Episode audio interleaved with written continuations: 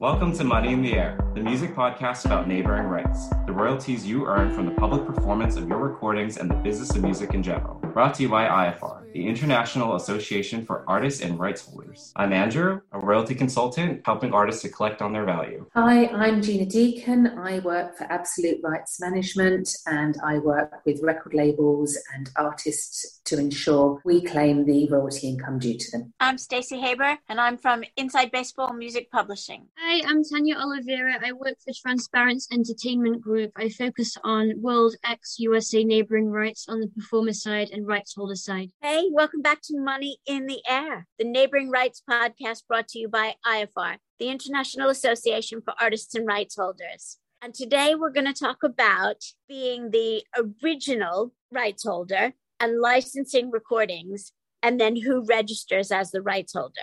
So here's my question for you guys. You're the original rights holder. The licensee, the label that you license the recordings to, doesn't register as the rights holder with their new ISRC numbers. And as a performer, you're not getting paid. What do you do? Register on their behalf as if you are the rights holder to fill that gap.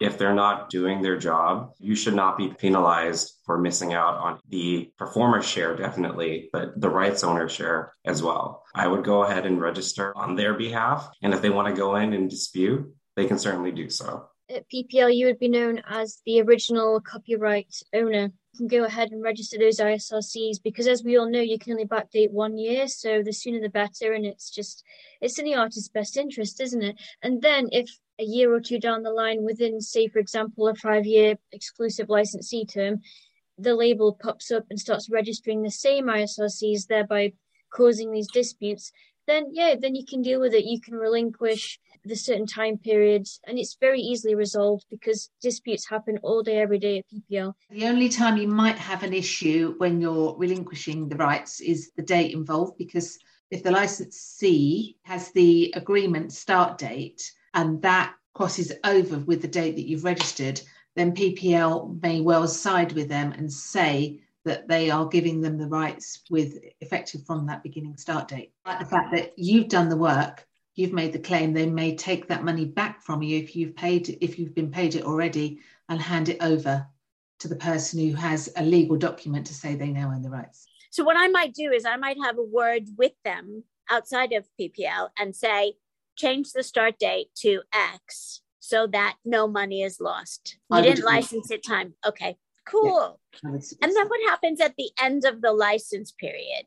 Does the original copyright owner get to keep those ISRC numbers from the licensee, or do they just go away? The code should always stay those codes. The code shouldn't change unless there's a new version or a remastered version. Those codes are unique to that specific recording and should stay with it for its life. When people register the recordings, they don't necessarily put an end date.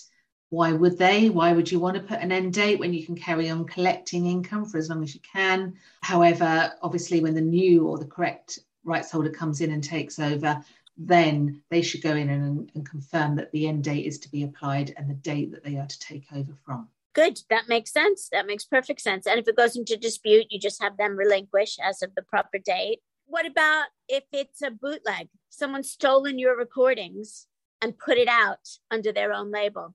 Do you go ahead and claim those ISRCs?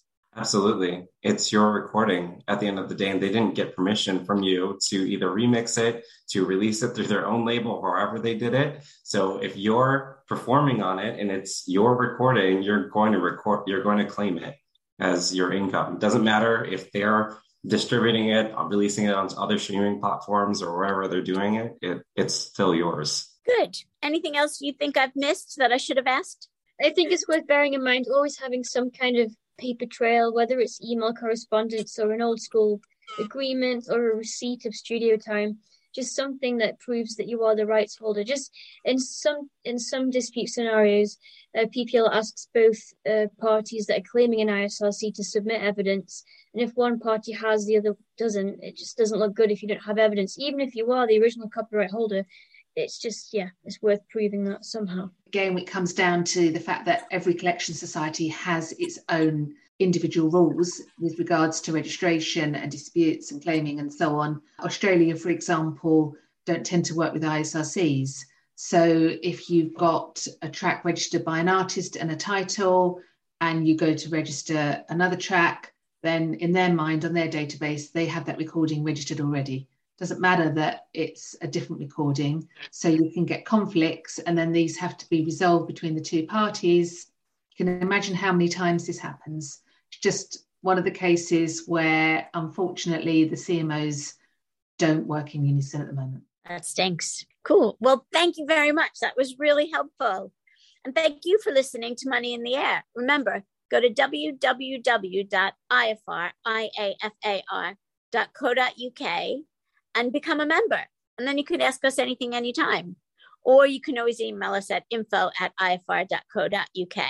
And don't forget, we have our conference coming up, which is the first ever and only conference dedicated to neighboring rights. It's June 21st and 22nd. Make sure you sign up now. Bye.